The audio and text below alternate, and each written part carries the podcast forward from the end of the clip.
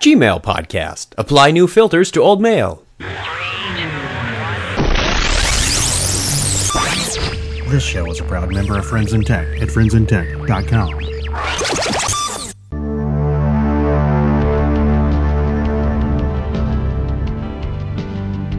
Welcome to the Gmail Podcast, a collection of short hints, tips, and tricks to help you get more from your Gmail account.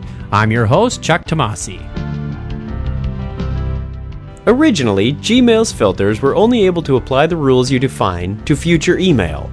Recently, this has been changed to allow Gmail to apply a label, delete messages, or whatever else you define to existing conversations. Let's quickly review the steps necessary to create a filter, and I'll point out where the new feature comes into play.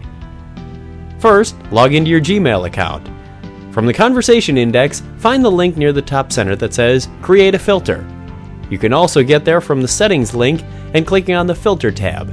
There's a link at the bottom that says Create a New Filter. The first screen is where you define the search criteria to apply to new messages.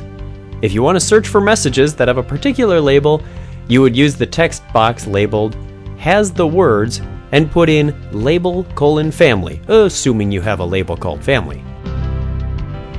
If you use keywords like label colon, in colon, or is colon, your filter will not match incoming mail. These are only useful if you want to use this trick on existing messages, but the filters still work the same if you're searching for messages from specific address containing words in the subject, etc. Gmail will warn you if you use one of these three special keys. Notice that there is a button labeled Test Search. You can use this to see if any existing messages match the criteria you've defined. If so, they will show up at the bottom half of the screen. When you've defined the rule the way you want, click on the button labeled Next Step. Once you have defined your criteria, you can select what you want to do with the messages that match that. By default, this will only apply to new incoming mail.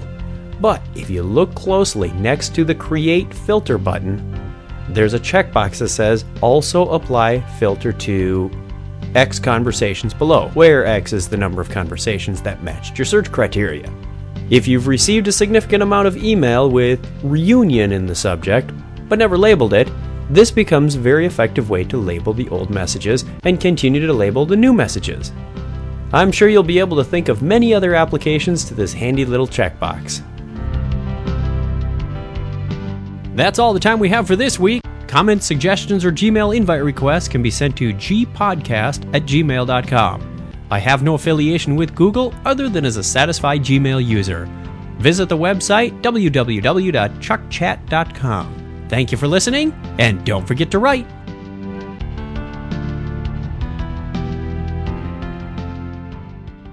You've got Gmail.